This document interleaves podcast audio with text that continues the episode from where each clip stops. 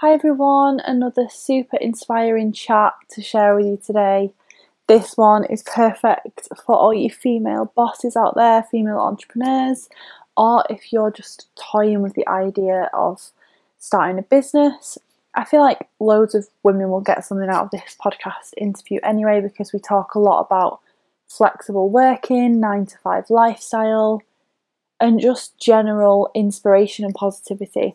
So today's guests are Chelsea and Rachel, founders of Well Defined. Well Defined are all about marketing and events within the wellness space. So they work with some amazing brands within the industry, some incredible people, and they're all about empowering women and women supporting other women. So I hope you enjoy this chat. Let us know what you think on social media.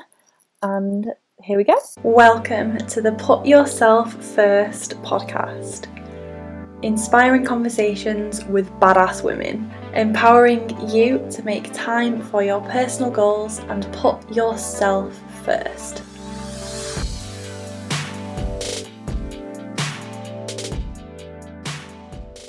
Hi everyone, welcome back to Put Yourself First.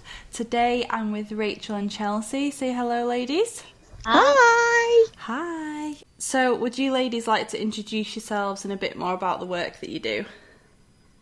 Yep, um, definitely. So I'm Rachel, um, and um, obviously Chelsea's online as well. Um, and we both together um, launched Well Defined about four months ago now. Um, and basically, the idea was we we both worked in the health and fitness industry for a long time and in the event space, and running some quite large scale events together. Um, and we just basically decided that we wanted to break out of the corporate world, kind of break the traditions of the way that people work um, within the corporate space and you know the way that the health and fitness industry runs also um, and really try and do something that would challenge the barriers um, and create something a little bit different. Um, so we launched well defined together and have been running it together on a daily basis um, for four months now. Amazing Chelsea, uh, to add? yeah, so so I'm Chelsea and I help brands make money basically. I look at I kind of help them and support them through their commercial strategies. Um, Rachel very much looks after the kind of marketing and branding side, and then I look at the business from a commercial and financial perspective, um, and really kind of give startups and founders the confidence in their product or service um, and help them make money, basically. So, can we dive into a little bit about your individual career journeys then? Because obviously, you guys have met, but I think starting a business together is such a huge step. So, I'd love to hear about how you guys really nurtured that relationship and how you feel your which you've already gone into a little bit how you feel your um, skills sort of match up and complement each other yeah, so um, I my background, um, I after university went to work for a health and fitness marketing agency, um, which I did for about three or four years. Um, basically, account worked my way up um, from I started out on an unpaid internship with them uh, for several months. I think it was about four months in the end, completely unpaid, um, and worked my way up to um, the kind of lead account manager within the agency, looking after all different health and fitness brands, primarily gyms, um, boutique studios, um, personal training companies, all different fitness brands. Um, and loved it, but really wanted to get more into the live events um, arena. And I knew that I'd always wanted to run events. It was something that I was always very passionate about. Um, so I basically found BeFit um, as a already existing, and Chelsea was already working on it, um, and joined the team uh, back in kind of what what would it have been now, five years ago, I guess. Um, and uh, yeah, so as I say, BeFit was already um, running under Chelsea and joined it together.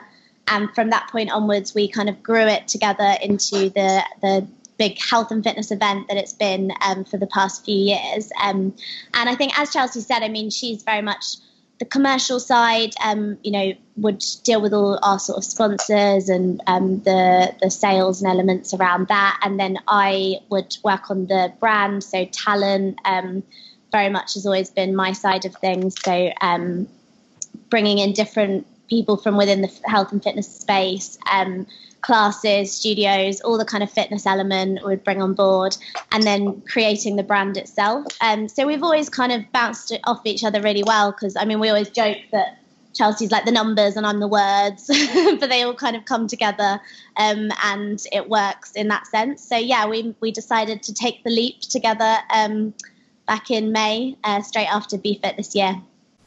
Oh wow! I didn't realise you guys were so young as a company. yeah, yeah, it hasn't. It has not been long. You're doing so well, though. Thanks.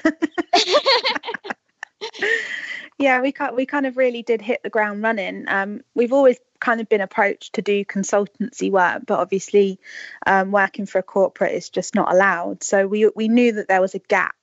We knew that brands within this industry needed support, both from commercial and marketing perspectives, and also just somebody that links people together. Like there's lots of women supporting women in this industry, as you know, Kat, but that we didn't see that there was anyone that was really kind of like pushing it to, from a business perspective you know so that's kind of what we really wanted to do is that there's so much opportunity with brands in this industry um, and so so many fun exciting events that can be done but ultimately they all need they all need funding but there are brands that have budget to to do these things. So it's just it was just creating a bit more of a link within the industry as well. Yeah that's really great. So it's you obviously come from that passion of you know wanting to support people, wanting to champion health and fitness, but you also have the practical element of actually let's get shit done and make things happen. yeah. I mean essentially yeah because i think especially having having been um, kind of walled in by by corporate life for so long it, it was it was almost like we were part of two worlds. So we were part of this this crazy corporate grey suit world but then we were but, but within our industry it's so different.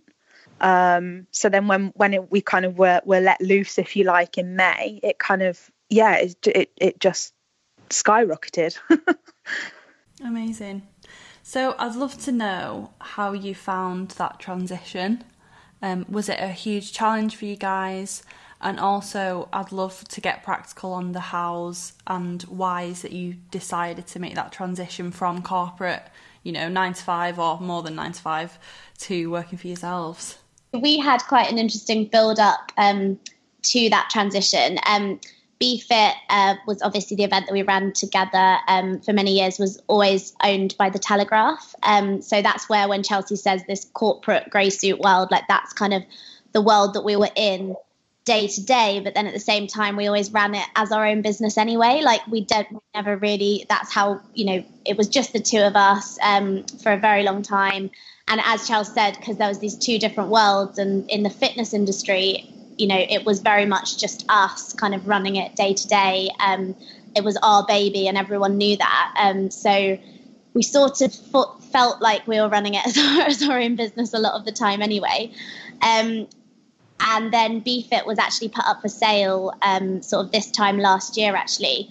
And Chelsea and I put ourselves forward to buy BeFit um, to become the owners of the of the event and, and run it as a business full time. Um, so we went through actually an entire process of getting investment and um, put, um, putting together case studies and everything to, to own BeFit as our own business. So we'd kind of prepared ourselves fully for being business owners during that time. I think I would say, certainly for myself, before that happened, I hadn't really considered breaking out um, to do something on my own. But through that process, it just sort of happened very naturally. And we both ended up growing into business owners before we actually had the chance to, to leave, if you see what I mean. Um, so it, when we eventually did um, make the decision, which happened in January, you know, we very much had decided that we were going to um, move on and do something on our own outside of the corporate world. I think by that time we'd sort of had a lot of learnings, and there was almost no going back because we'd really both decided that having got this independence, there was no way that we could possibly um, lose it. So I think it was definitely a challenging move and obviously scary um, in the sense of you know you don't it, it is going into the unknown as it is with all of these things and you don't you don't know exactly what's going to happen and there's obviously a lot of risk attached to it but i think for us we would we'd both very naturally come to a place where it was the only decision. Like we we'd both decided that the corporate world just wasn't for us at this point. Yeah I, kind of feel the same. I feel like the year well it, it was kind of like a, a, a eight month process of BeFit going through the sales um, situation. I kind of feel like that in itself was was our preparation, you know, from having to seek such a large amount of investment through to having to, you know, do so many different case studies and financial forecasts and for both our investors but also for the other people that were bidding for. It, it was it was kind of like very much we were in between because we were the only people that really knew BeFit so um, it was a it was a very challenging time, um, but it, I I always say that it took us from women in business to business women within that eight months. Yeah, definitely, and I think the amount of passion that went into that, like we kind of really gave ourselves fully to it, like a hundred percent behind it um, all the way. And I think once you've really done that, you can't go back to just working for someone and you know giving your passion to them every day. Like you really once you've made that step um, to really do it for yourself, I just don't think there's any turning back. yeah, I completely agree. I feel like independence and just time freedom, just having control over your day is the best thing about working for yourself. Absolutely, 100%. Yeah, and, and I think as well, you know, the corporate world, there are just so many blockers, you know, even just for us to get anything outside of the norm signed off, which in BeFit's case was was every day um, it it was kind of like a five step process where it had to be signed off by so many different people. And it obviously it just the time wasted on doing that. You kind of just want to be able to move on things especially in this industry. It's so fast paced um, uh, so just to have the freedom to just be able to act on things immediately and and you know get them up on sale. And it's it's just so refreshing. Yeah that's re- I'm sure a lot of people can relate if they work in that corporate environment.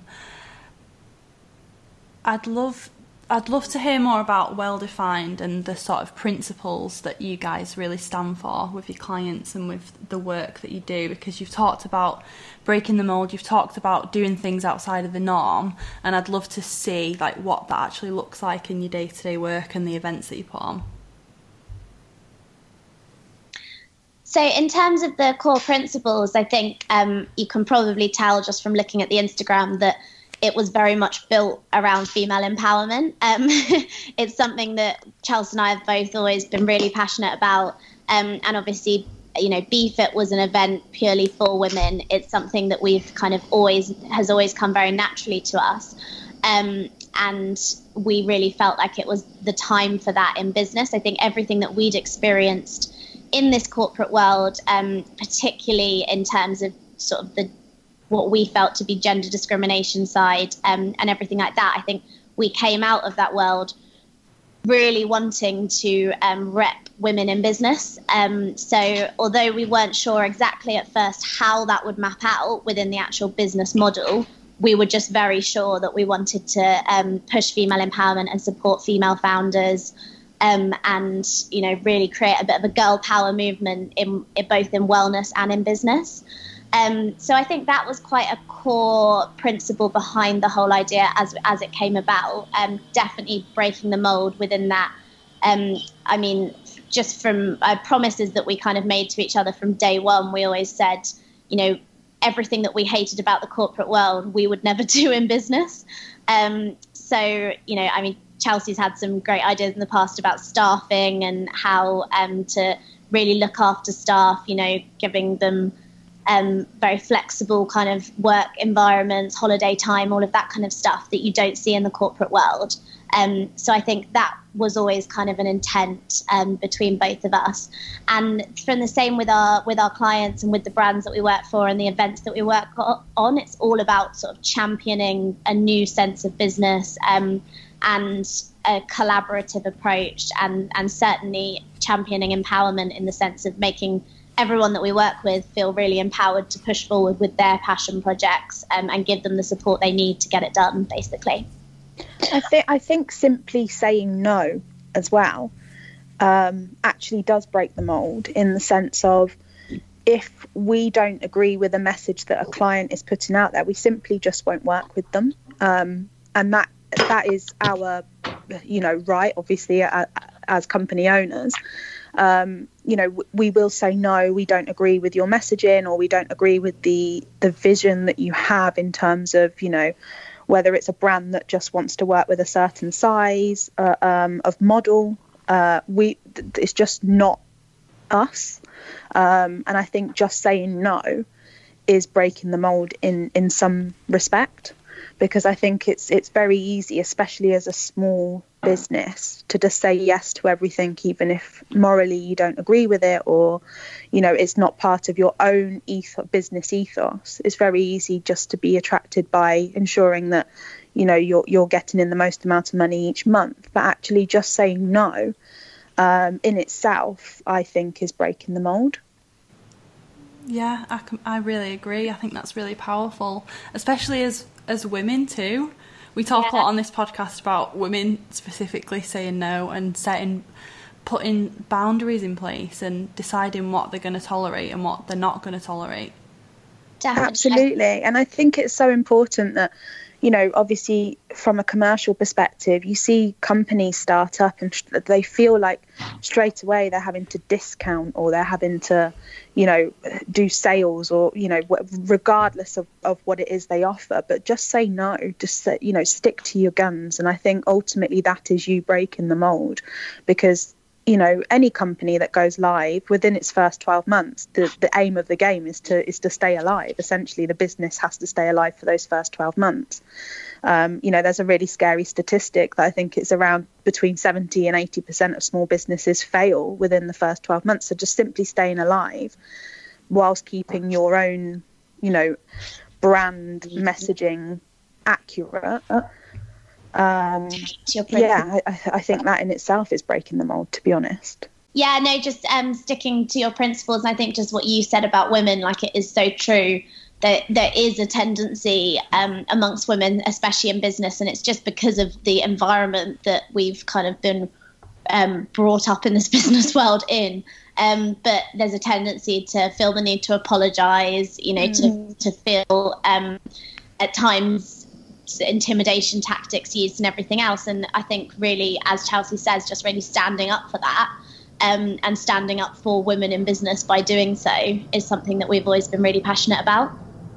And I also, I also think that in an industry that is so female led, you know, that should be celebrated. The fit, the fitness and wellness industry itself, you know, it's founded by amazing entrepreneurial women, um, and that in itself is something that should be celebrated and talked about more and supported. You know, there needs to be uh, there needs to be a real change in people's mindsets. Not, I wouldn't necessarily say within our industry, but certainly outside of that, that it's okay to support other women in the same industry. It's okay to support businesses that are doing the same as you. There's space for everybody. There's money for everybody, you know, and we're going to get much further forward if we all support each other. That is that is it, it, that's the truth, you know. Um, and I think that the business world has very much created um, a, a, thought process that this is mine and this is only mine, and we're just going to com- continuously compete rather than working together to make the industry a better place. Yeah. Um, and it's something that I'm I'm really pa- well both of us we're really passionate about you know introducing people to to you know people that are even doing exactly the same but being able to take a learning from that and and being totally comfortable in what you're offering as a as a person as a business as an individual whether it's a service or product. Um yeah that that, that it's it's yeah breaking the mold basically. Yeah i think people ask us all the time like like who's your competition?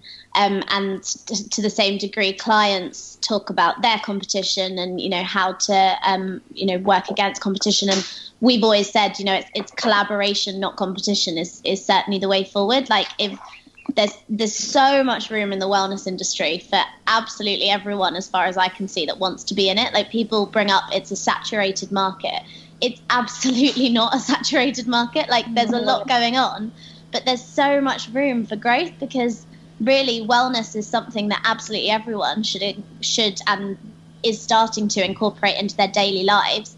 Um, and if you think about the population of the planet, how could it possibly be a saturated market when everyone wellness is something that everyone needs um, and that everyone's really starting to open their eyes to. Uh, so yeah, I think 100% that we we operate in a sense of everyone um, collaborating and working together rather than working against each other. Um, and I think that is the future of the wellness industry. And if it's going to continue to grow and be this powerful machine that it currently is, um, then it's going to need more collaboration and more support from each other. And I think women are certainly the people to channel that because um, we just it it comes as a natural thing. I mean the babes supporting babes movement on Instagram certainly is is something that the wellness space needs and that needs to carry through business as well. And the industry is still so young. That this is the thing that I think people forget, especially if you do live in London. You know, we live in this London bubble. The industry is still so young. Like you're talking six years. It, it in the long scheme of things, that is absolutely nothing. Uh, and that's just London. You know, you go outside of London and you're talking maximum three years. Uh, it's just it, it's still a baby itself so it, it needs that nurturing and it needs uh, it, it needs the celebration of of this industry and and and the entrepreneurs that are, are within it i mean i don't know of any other industry that has so much entrepreneurial spirit and the want for collaboration. It's it's it's really special. One hundred percent, and I think I feel like that nurturing and that m- more modern mindset in business versus the very traditional mindset, and which is also quite masculine and quite aggressive. I, I'm obviously stereotyping here, but that very you know competition focused dog yeah. eat dog world. I feel like the modern mindset of co- collaboration and community over competition, like you say, I think that almost comes more naturally to women in a way, and therefore is like a massive superpower of female entrepreneurs. I think. Absolutely. Yeah, absolutely. Amazing. So, I'd love to go into some of the biggest hurdles that you've faced. Obviously, you're not even in your first full year yet. Um, what have you guys been really challenged by this year, and how have you overcome it? I think for I think a big thing for us was obviously when you've worked with such big corporates. I think the the thought behind you stepping out by yourself. I, I, I definitely feel like at the very very beginning, it was almost like are people truly invested in you know are people truly invested in our knowledge and expertise as individuals or was it always because we were backed by such big corporates? And it didn't take very long for us to realize that actually it was our knowledge and expertise but i think that definitely was very much pushing both of us out of our comfort zones. And i don't actually think we we completely realized that until we'd taken the leap.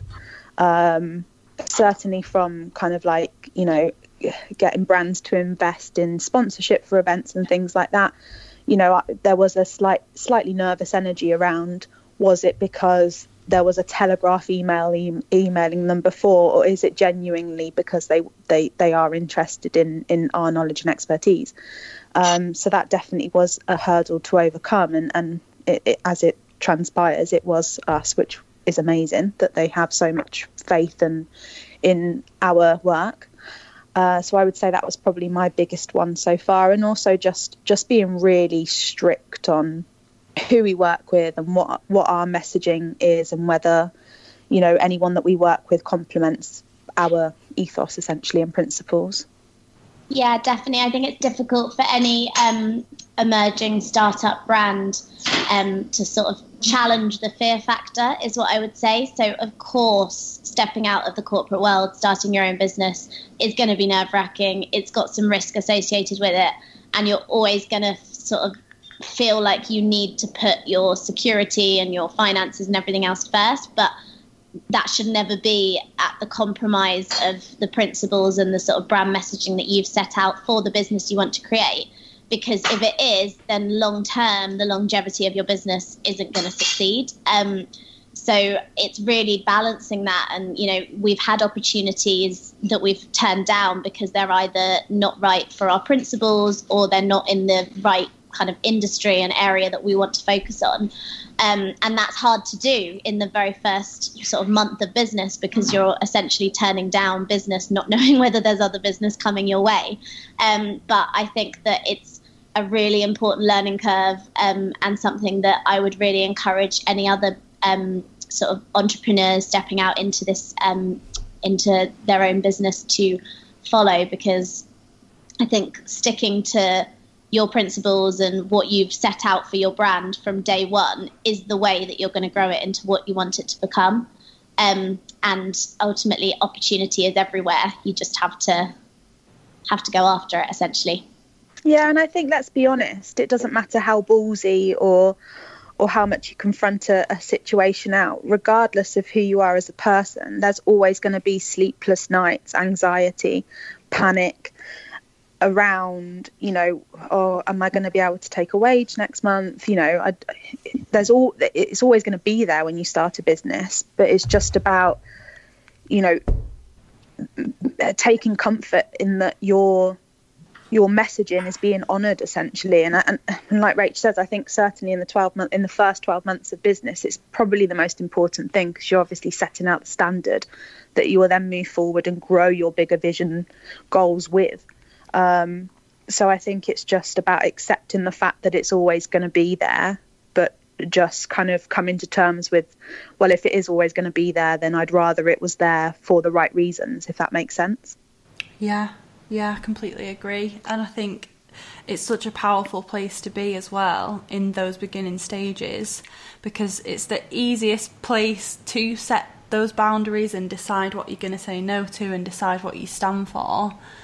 That sets the precedent for the rest of your business's life, doesn't it? And I think yeah. it's a real, I think it can be a real challenge I speak to so many women and so many business owners or freelancers or whatever they might be doing, and they're so stuck in the short term because they're so scared about money or whatever else it might be. And I just try to get them out of that panic mindset and just think about the bigger picture, like you say, think long term, long term strategy. What does your brand stand for? Where do you want to be? You know, yeah. in five years, and then work back from there rather than I think sometimes we can get too caught up in the day to day, just staring at the bank account, or that's when we take on those jobs that would leave us feeling a bit afterwards. Yeah. Yeah, and, and, and that's it. There's always going to be that worry of putting food on the table, roof overhead. You know, it's always going to be there. So it doesn't matter which which way you choose to go in terms of you know, am I going to be really strict with this or am I not? It's still going to be there. So just choose to to be true to you, you and your brand. You know, Rach and I have worked with so many clients, even in the short period of four months, who, you know, to start with, they were like, oh, we've done this for free, we've done that for free. And we're like, what? Why are you doing it for free? Like, don't do it for free. You know, your time's worth so much more than that. It's not worth you doing all of this work for free when you could be spending that time on furthering your own business. Um, yeah, it's, it's, it's, it's always going to be tricky, but I think you've just got to almost pick your own worries. I think you really have to shift your mindset as well because when you're an employee, particularly of a big company, the sort of fun, fundamental day to day runs itself, and your focus obviously is you as a person within that company, where you're sort of managing, you know, what your monthly income is going to be, um, what your day to day jobs are going to be, your role within that, and then when you leave, you almost have to put your business idea first ahead of you as a person. So, sort of not see yourself as a freelancer branching out on their own, but even if your brand is your own name and you're literally you literally are a freelancer i still think you should separate it and put the brand at the forefront of your mind at all times. So it's not about what is going to happen for me this month financially. It's about what is my brand going to create from this month and what how's that going to drive it forward. Um, so it's really about switching up that mindset and sort of starting to look at things very differently. Um, and I think really you just have to blindly trust that the financial stuff and the, the kind of risk behind all of that will fix itself. But as long as you continue putting those principles first and putting what you what you set out to do and I guess when you first leave, if you write down, you know, where do I want to be in a year's time? Where do you want to be in five years' time? And keep that in mind at all times. Yeah. Keep that as a priority. Yeah, 100%. I'd love you guys because when we were chatting via email talking about the podcast, you guys said that you'd love to share that mindset change from the desk, you know, desk bound, nine to five culture. How did you guys, obviously, you guys have had experience doing that, like you said, sort of easing yourself into that. Um, that time freedom, that you know, element of control of your work, but for someone who has gone from nine to five at a desk to starting their business, what are the things that you would encourage people to explore, and how could they, how could they embrace that flexibility? I guess. I think. I mean, I've. It's something that I've always, throughout my entire sort of career, had such issues with in the corporate world is that I've I've seen time and time again within companies where your success is measured by the number of hours in a day you spend nailed to your desk, like seated, like seated in a chair um, at that desk. And there's actually very little focus on the productivity of what you're doing and what you're achieving at that desk. It's all about what time did you swipe into that building, what time did you swipe out, how long a lunch break did you take, and I think it's the biggest problem with the business world as a whole, and something that absolutely needs reversing. And there's been obviously some steps towards that in the business world with more mobile offices and kind of more things, um, hot desking and everything else. But I still think there's such a long way to go because there's so many people out there who are who just it does it isn't necessarily the way to work. Like I think personally, I think many people taking the step to become an entrepreneur will probably have noticed that they don't necessarily work that well in a nine to five office culture because that's part of the reason that will be driving the decision um, and from which to do that. But I think that ultimately, I mean, I personally am certainly someone who needs flexibility. Like, I cannot stand a set routine of being in an office nine to five every day, just being in an office in general, going to one space every single day is just not for me. I find that sometimes I do my best work at very late at night, sometimes very early in the morning. Um, I've always, you know, I love to be able to fit the gym in whenever I like. Like if I if I want to just go to the gym at lunchtime, go when I'm feeling like I have the energy to do so. Um, that's how I like to work. And then Chelsea and I both, you know, will always kind of pull very long hours around our own schedules. Um, but that's how we like to work. So if that doesn't come naturally to you, then I think it's really just about you know prioritizing what those things are that you want to have want to have happen in your day. What's important for your work life, and what's important actually just for yourself. Like if it's that you need to go to the gym or do yoga each day or spend some time with your children or whatever it is, then you have to kind of prioritize that, map out when that's going to happen, and then work your kind of schedule in around that. Um, and if you're a person that needs routine, there's definitely still ways to find it. I mean, whether you have your own office or not, you know, joining one of these um, co-working spaces, the office group, WeWork, you ha- you can create a place where you go every day, but it's much more collaborative, whereby you can meet other entrepreneurs, meet people that might be able to support you through your business, and kind of grow these relationships, rather than having the focus be all about how many hours a day you're sitting at a desk because I just don't think it's the best way to get the best out of people. I think ultimately all all success should be based on results and exactly what someone brings to the table and personally I I really would not care if a staff member was never in the office, never at their desk, as long as I was seeing the results come through each month. Um, and whatever they need to do to get those, I'd say go do it.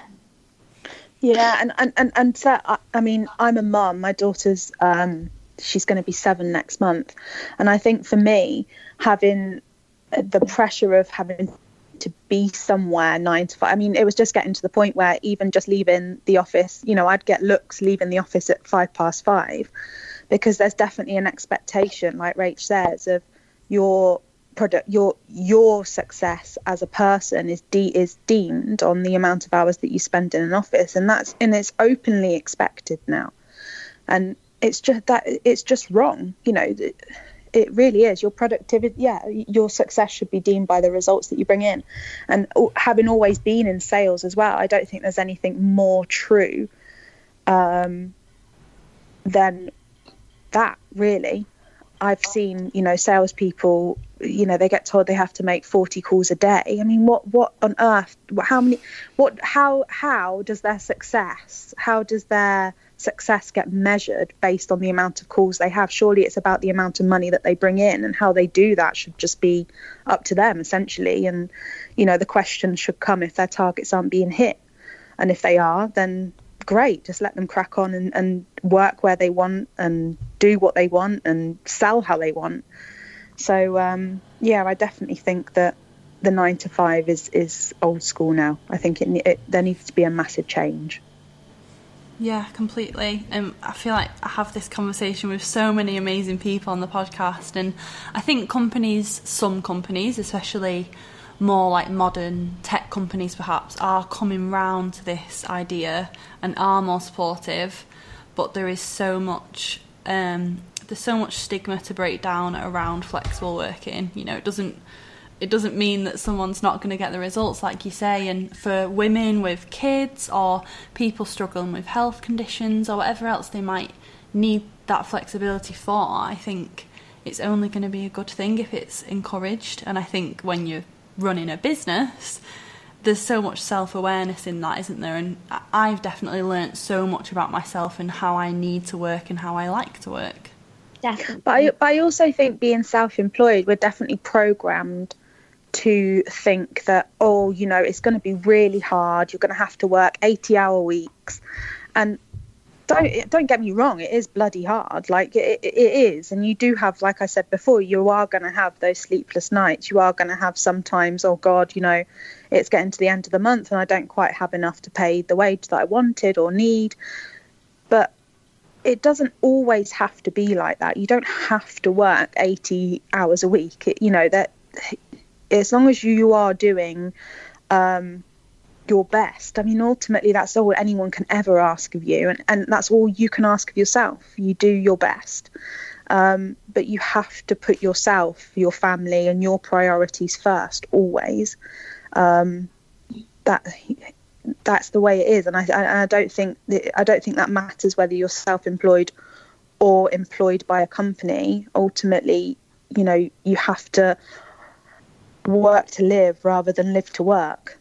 Yeah, I think actually, um, Kat, your question earlier about like the biggest challenges in the first four months, I think actually that that has definitely been one of them. Um, just remembering to put self care ahead of anything else, or, or even have it have it be on the list, to be honest, because when you're obviously launching a business, it's so easy to just make that absolutely everything um, and just to literally put your entire every, every bit of energy that you have into that and it's very easy within that to have relationships and family and social life and everything else kind of fall by the wayside um, so it's definitely been a learning curve of kind of working out how to put yourself first because you have to do it differently to how you do in a workplace. Like in a workplace environment, it kind of comes naturally because if you're working a nine to six job or whatever it is, and then you go home and you're not getting paid for extra hours, you probably are more likely to take that time for yourself and be like, okay, I'm going to focus on my relationship, I'm going to focus on my family. But when your whole business is for you and it's your it's your personal venture, it's easy to kind of bully yourself into feeling like you have to literally do every hour of the day and never focus on anything else and never you know never get that time for yourself um, so it's definitely about relearning how to prioritize um, your your own life and your own kind of self-care around the, the job essentially which is what it is as well as a business and and a, a, a kind of entrepreneurial adventure for yourself yeah, I definitely think that there's a programmed guilt. So, you know, I, I mean, I've definitely had right at the beginning, and I know Rach has too, you know, Sundays where if you were employed, you wouldn't be working but because you're self-employed there's almost like something programmed within you where you're like well I, sh- I shouldn't be switching off. I should still be emailing people. But actually you shouldn't. You know you you need to prioritize that and make it um, yeah a, a, real work-life balance. Yeah. And yeah sundays are my days. I love Sundays. mm, I don't mind working on Saturdays if something fun's going on, but like yeah, I think it's that boundary again, isn't it? I mean, to be fair, we can't we can't really preach like I have to admit I haven't taken a weekend day off in a very long time. Um, so I don't think we can sort of sit here and, and preach that you know we know uh, how to create this self care and everything else. I think don't you know don't believe that every other entrepreneur out there has got the balance right and they're really you know doing exactly what they need for themselves and for their business. I think we all know that we need to do it but we're all kind of guilty at times of not. Um, so i think it's just just remembering to keep that as a priority really and working out what works for you and it will be different for everyone um, but trying to find a way to take that time for yourself.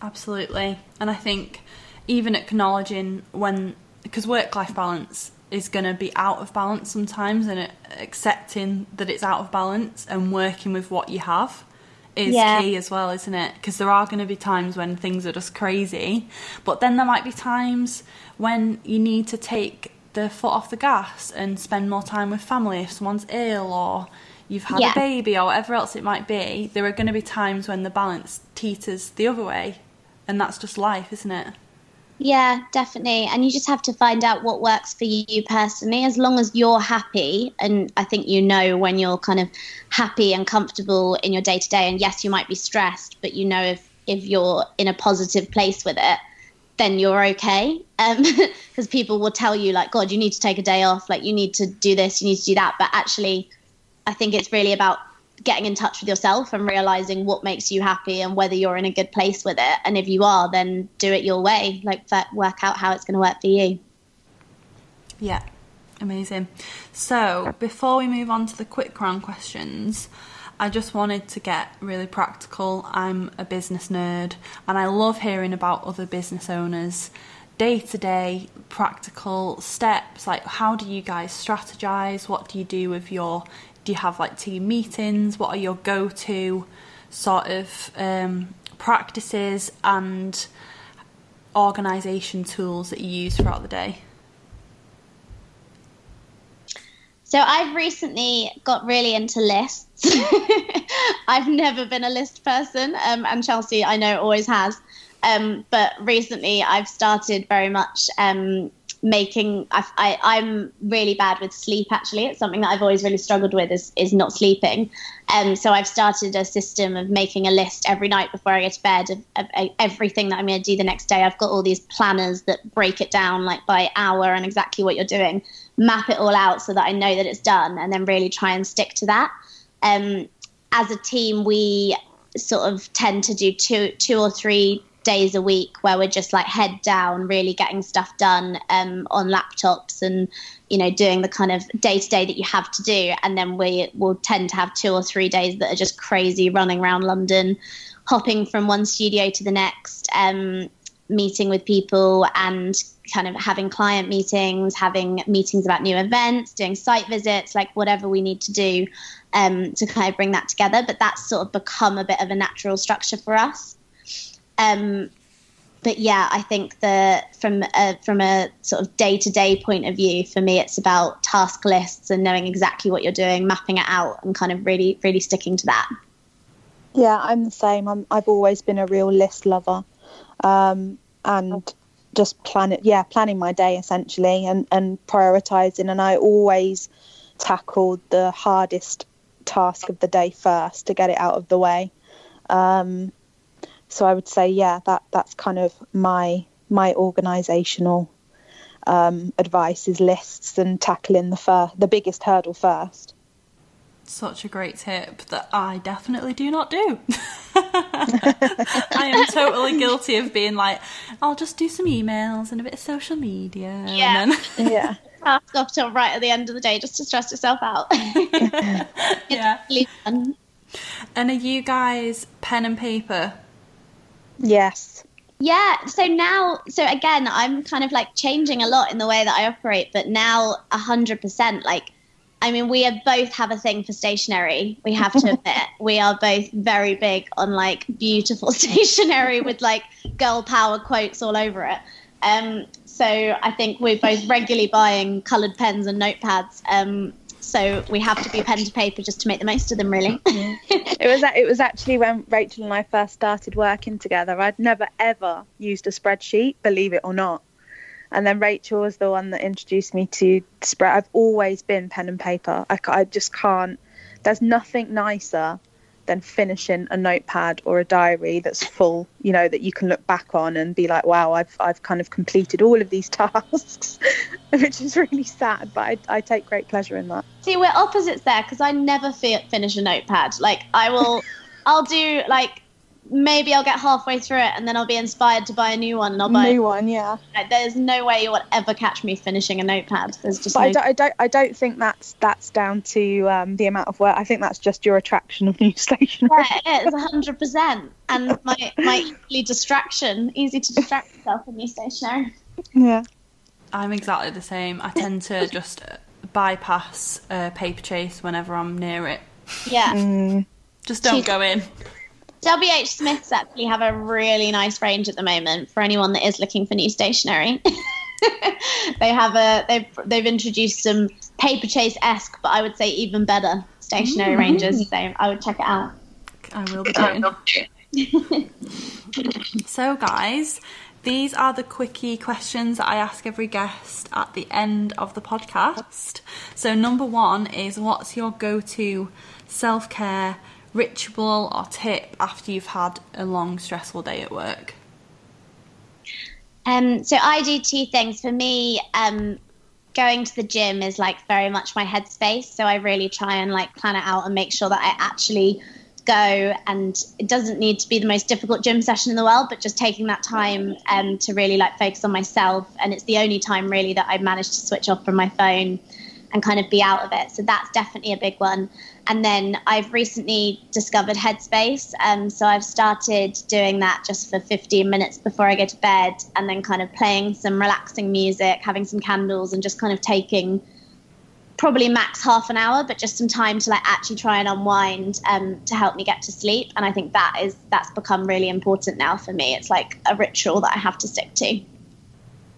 I'd say I'd say that mine is spending time with my daughter because ultimately there's nothing that's ever going to be any more important. So that kind of immediately de-stresses me. Um, and a gin and tonic. yes. Preferably gin and tonic and meditation is like my and a hot, yeah. and a hot, hot bath. Gin and tonic and candles. Yeah, that combination is perfect. Yeah.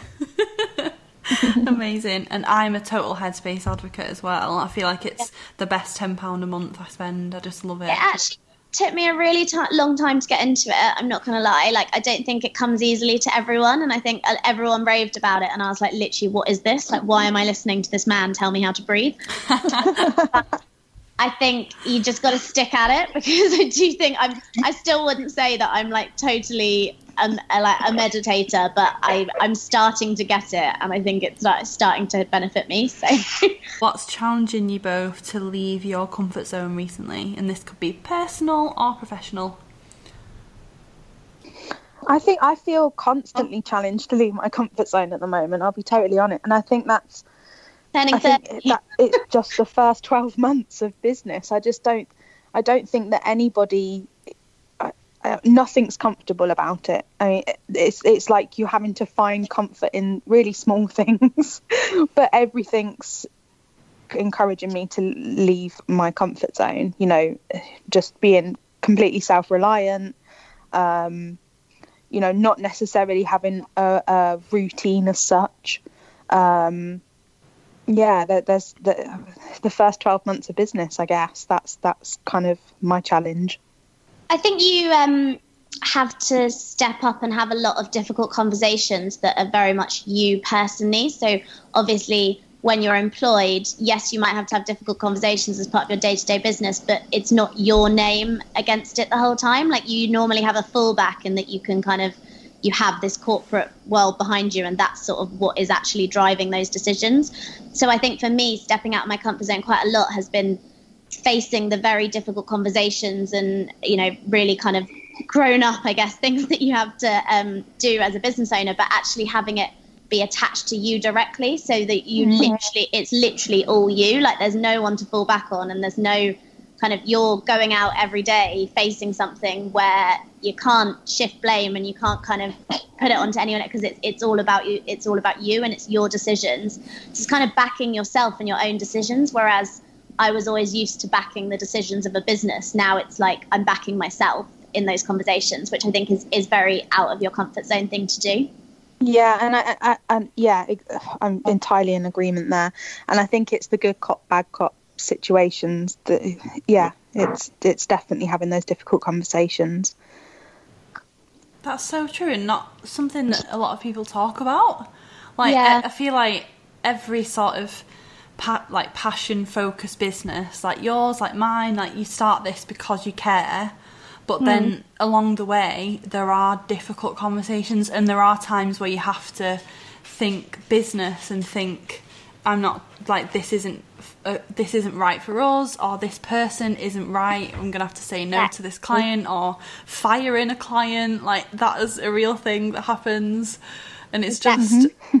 and it's a really it's a really personal um industry as well like all of sort of my connections in this industry are built on real relationships it's not you know someone that you've met randomly on instagram and have never really met in person so it's it's having difficult conversations when you you're used to sort of having friendships around everything. It's really finding that transition where, as you say, sometimes you do just have to put the business first. But actually, there's a lot more to it than that. And it's not just a stranger that you're having a business transaction with. It's like a very small world and a personal industry based on real relationships. Yeah, and navigating that in a way that's tr- like is true for you, but yeah. is also being conscious of how you come across and there's like so many different elements to it isn't there definitely it's the the art of the graceful no isn't it? Yes. Exactly that yeah. Um, next question is what are your goals for 2019 uh, celebrating the first 12 months of well defined um, at the end of May uh, and kind of, you know, really enjoying the fact that we will have been in business for 12 months um, and just continuing to, to, to support other businesses, really. I, I don't think that in the first 12 months of business you can have true strategic goals other than to stay in business. Mm. Um, so that is my goal professionally. I think for me, um, putting everything that I've learned in this time into practice because I've sort of been so so busy and so invested in it and not really taken any time to step back and kind of really look at it all and and re-strategize. So I think I've I feel like I have learned so much in the past year. it's like absolutely unbelievable. And now I really want to take those learnings and and change the way that I do business for the better as a result of it. Um, so that's a really big professional goal for 2019 definitely is to just refresh, re-strategize, take that time to look at what what what's happened and assess, and really kind of make sure that I'm driving um, that knowledge and experience through in everything that we do in business. Fantastic. And are there any resources that you guys love? It could be a podcast, a book, like anything you really lean on for support in your business. Chelsea's much bigger on podcasts and books and stuff than I am. I think she, she'll answer. I, I, I just love anything to do with business. I am such a business nerd, like like you can. I, I any book that's at the moment I'm reading Mary Portas's um, Shop Girl because she I, I just absolutely love her. Um, but yeah, anything to do with um, with business or just understanding uh, it's a, it sounds a bit geeky, but sales psychology mm. and uh, that kind of thing is just, that's kind of my my thing. I just love reading other people's stories and like whether it's through like Entrepreneur magazine or something that you just find on social media. I think that reading other people's stories about starting their business, how they got their business. I mean, I always say to everyone, I always the first question that I always want to ask everyone when I meet them is how do you make your money? Because it just yeah. me, but it's not really socially acceptable to do that. So I have to find it through other ways, but I just find that I take a lot of comfort and it definitely helps me to refocus and re-strategize by hearing about other people's experiences, how they've grown their business, what they've done, um, like reading up on entrepreneurs who have had huge success and kind of really understanding what their process was. Um, I think that you can find it from all areas, but just hearing other people's stories and sharing stories is definitely a good way to keep yourself sane and keep yourself focused.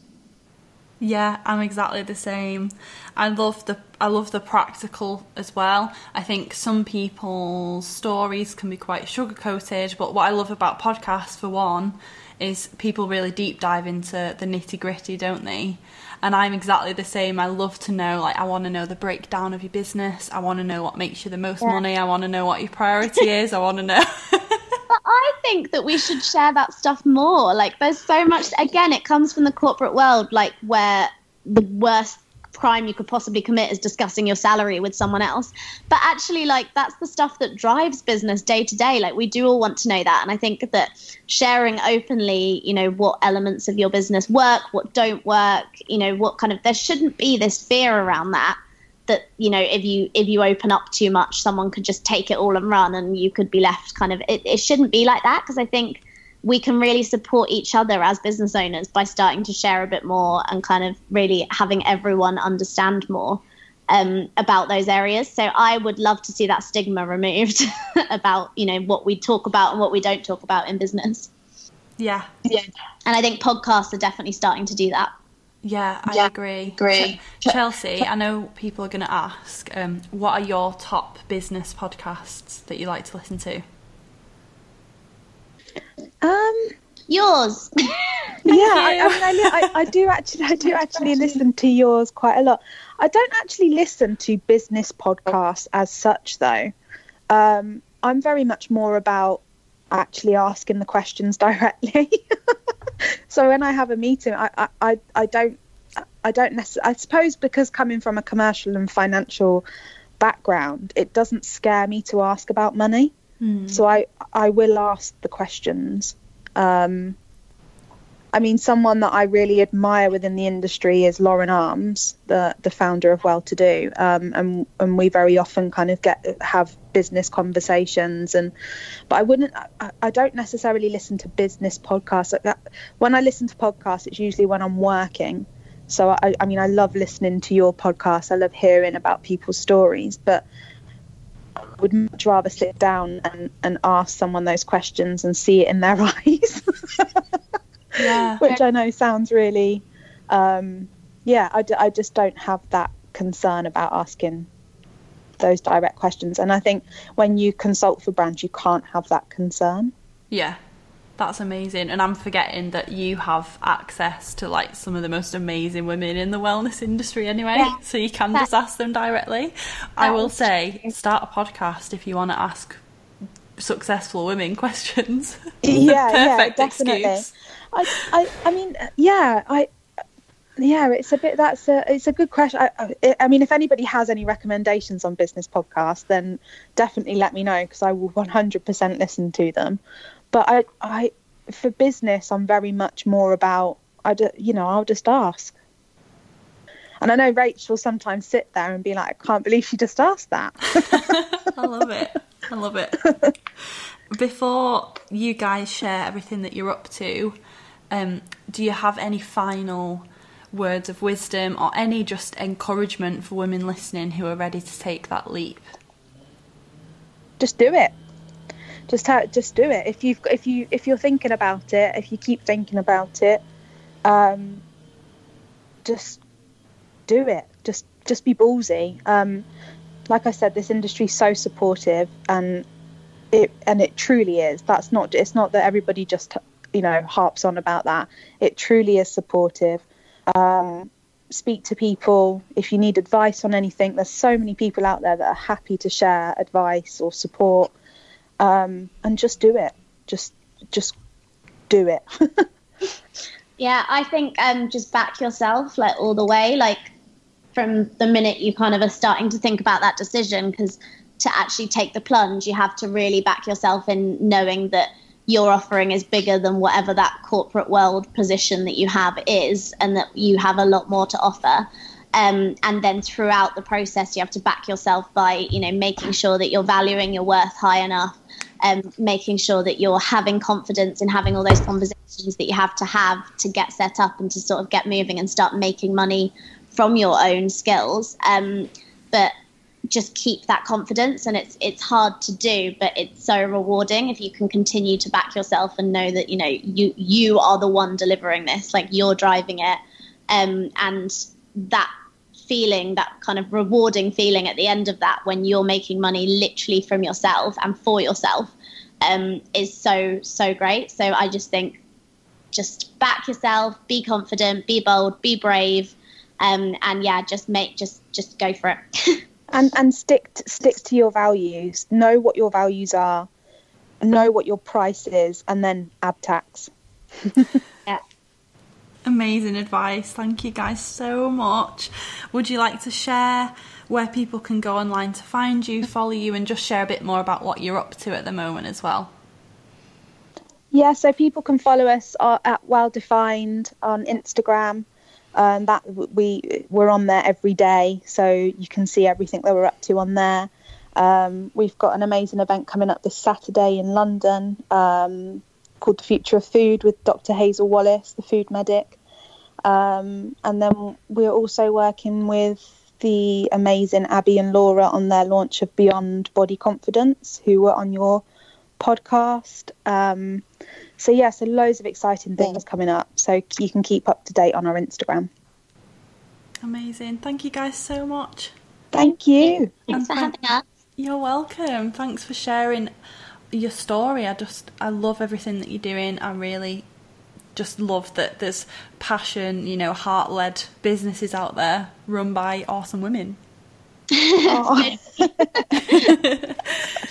Guys, let us know what you think um, reach out to us on Instagram, tag us in your posts and your stories if you're listening. And yeah, see you soon. Thank you so much for listening to Put Yourself First. If you enjoyed it or you have any feedback, I would love you to leave me a rating and review wherever you're listening to this. And if you'd like to reach out to me on social media to let me know you enjoyed it or just have a chat and say hi, I'm at cat underscore horrocks on Twitter and Instagram.